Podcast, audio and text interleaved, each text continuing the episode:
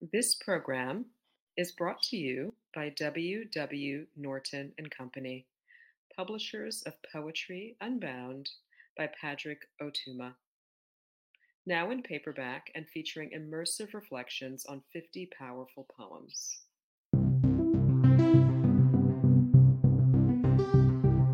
We hope you enjoy today's offering for Poem a Day, unarchived from the public domain and presented by the Academy of American Poets.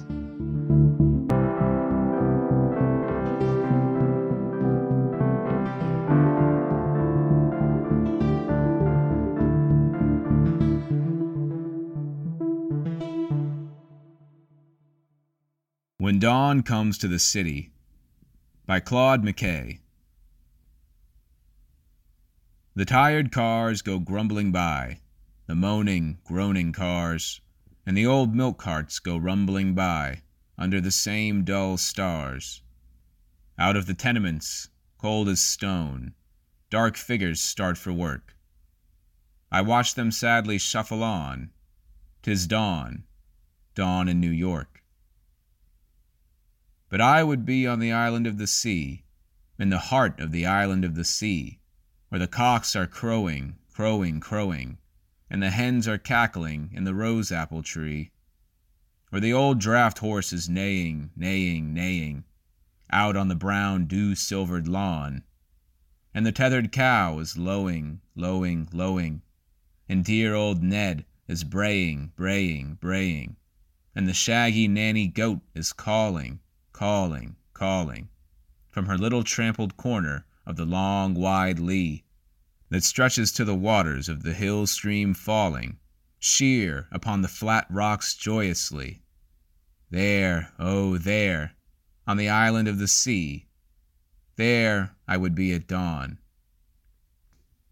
The tired cars go grumbling by, the crazy, lazy cars, and the same milk carts go rumbling by under the dying stars.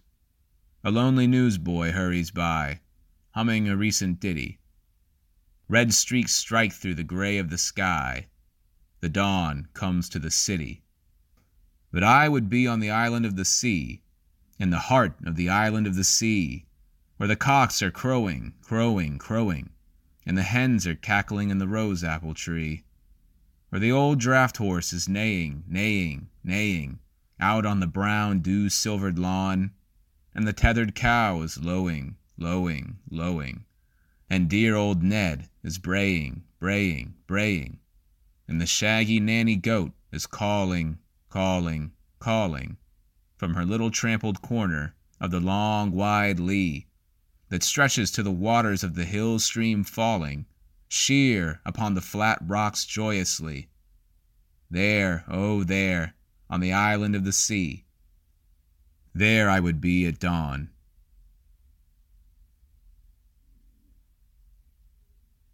About this poem.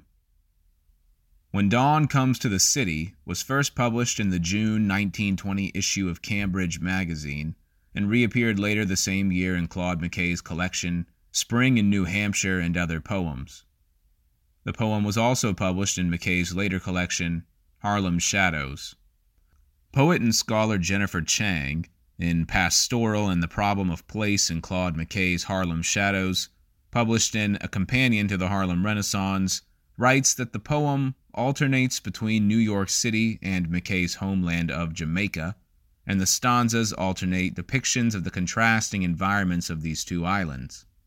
The New York stanzas are eight lines, the Jamaica stanzas are 14 lines, and this leap from an octave to a balladic sonnet, from a fragment to a whole song, parallels the poet speaker's emotional attention. Two sonnets and two geographical locations collaborate to construct one uniquely American topography.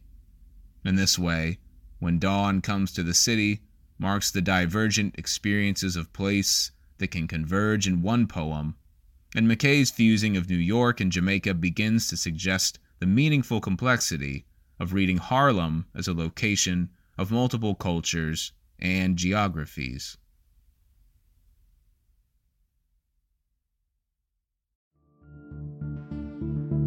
Poem a Day is the original daily poetry series featuring new poems by today's poets.